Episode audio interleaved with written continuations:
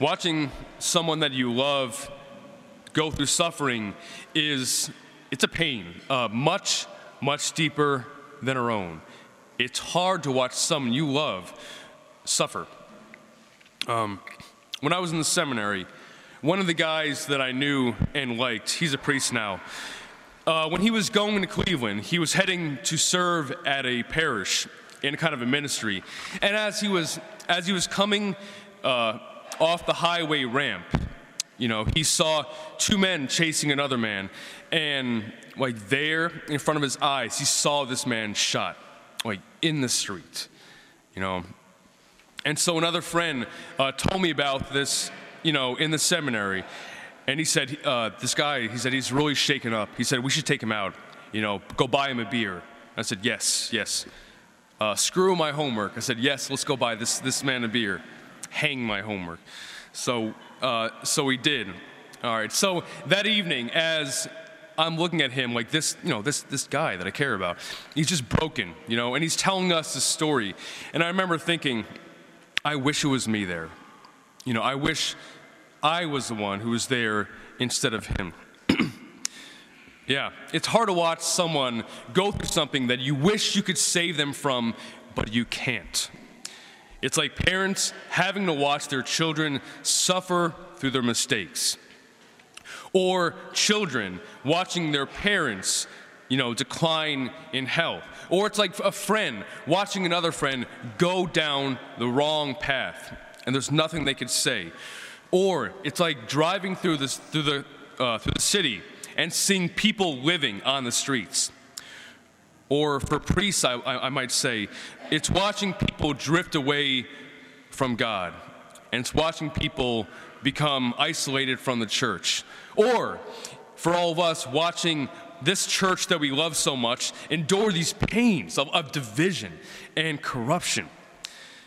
But we have to wait. You know, we have to watch sometimes and wait for God to do His thing, to do His work, right? And accomplish His will in this suffering that is happening. And so this story of Lazarus, it ends in life. Point A, right? It ends in life, but it required death. And Jesus had to watch this happen. And so this is truly one of the most real moments that we see Jesus' humanity, a person, right? Which reveals like the depths of his love as Jesus, the man born in Nazareth, Nazareth, and Christ, you know, the Son of God. We see the total, full expression of his love. And so this was a sacrifice. This was a personal sacrifice uh, for him. Not sacrificing himself, but Jesus sacrificing someone he loved. And so he let his friend die. And he had to let his friends mourn in pain over this. And so Martha and Mary send word to Jesus saying, The one who you love is ill. And in a, longer version of this scripture, um, to keep you awake, um, when Jesus heard that Lazarus was dying, right, instead of running to him, he chose to remain there. He heard he was dying, and he said, Let us remain here for two whole days and nights. And the moment that he knew as God, right, that Lazarus had died, he said to them, I'm glad for you that I was not there for the glory of God, and so that, that, that you may believe that he sent me. And I just felt in, that, in his tone, I felt his pain as he said, I'm glad for you that I was not, that I was not there. That was a sacrifice. And so Martha and Mary came to him saying, Lord, if you had been here, my brother would not have died. It's like saying, I believe you. They're saying, You are Lord. And said, You allowed this to happen. That's what they're saying. Not with bitterness, but saying, You're Lord, Jesus, and you allowed this to happen. And so, although Jesus knew the end, he knew that he would rise, this ends in life, he was totally consumed by their sorrow. And he wept. We know what weeping means. Jesus didn't get teary, he didn't cry. No, our Lord wept. And nowhere else in Scripture uh, do we know of, at least, that Jesus wept. Not even during his own passion, not even during his own passion did he weep because he wanted to suffer in their place, right? He wants to suffer in our place. That was easier for him, and so he did. And so we are every bit as close to Jesus, if not closer, than Lazarus, Martha, Mary, because he did give it all for us. He surrendered everything, everything for us. He embraced his passion, right? He chose to hung upon the cross for you and for me. And now, in this perfect gift, he gives us himself. He gives us his total, total self that we might have life in us and have it fully.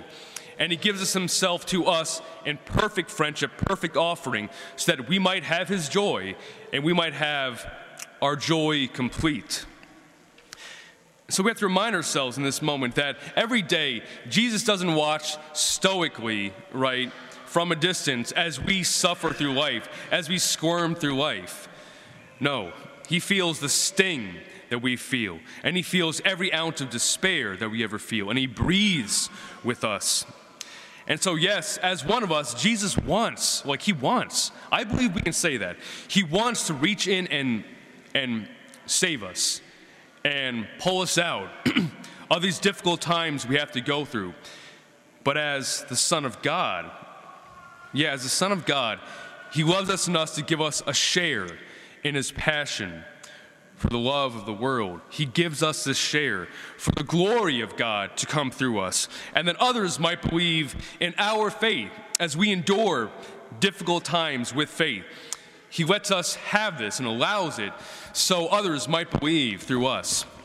And so, as he watched Lazarus and his beloved friend suffer, right? What's hard for us, sometimes we have to remain at a distance, right, from those that we want to save from everything. We have to remain at a distance, right, with faith, knowing that God will do a much better job, that God will do everything that we can't. If we trust Him enough to know our limits and know He's unlimited, right? And so at times, we have to allow nature to take its course. At times, we have to be okay with letting someone down as a person so God can personally raise them up.